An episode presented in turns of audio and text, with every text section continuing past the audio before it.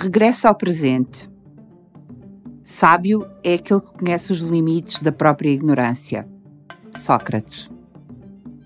Setembro é, por norma, período de regresso. Ao trabalho, à escola, à rotina do cotidiano depois de uns dias de descanso. É o recomeçar de um novo ciclo com tudo aquilo que isso envolve, tanto do ponto de vista pessoal como profissional. Contudo, a rentrée de 2020, como tudo neste ano, nada tem de habitual. Mas afinal, que rentrée é esta? Pois, não sabemos. Que é diferente de todas as que já vivemos? Isso, seguramente. É uma luta de contrários esta e continuamos todos a viver e trabalhar com a certeza da incerteza. Vamos continuar a reunir através de ecrãs? A assistir a eventos através de ecrãs? A fazer entrevistas através de ecrãs? É tão cansativo passar o dia em videochamadas.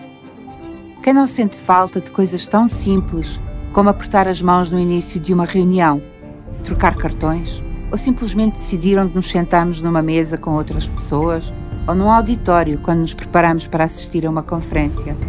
Tudo rotinas que nos tempos mais próximos é pouco provável que regressem. Duas forças opostas, atuando em simultâneo, guiam-nos nesta rentrée logística. Uma que aproxima e outra que afasta.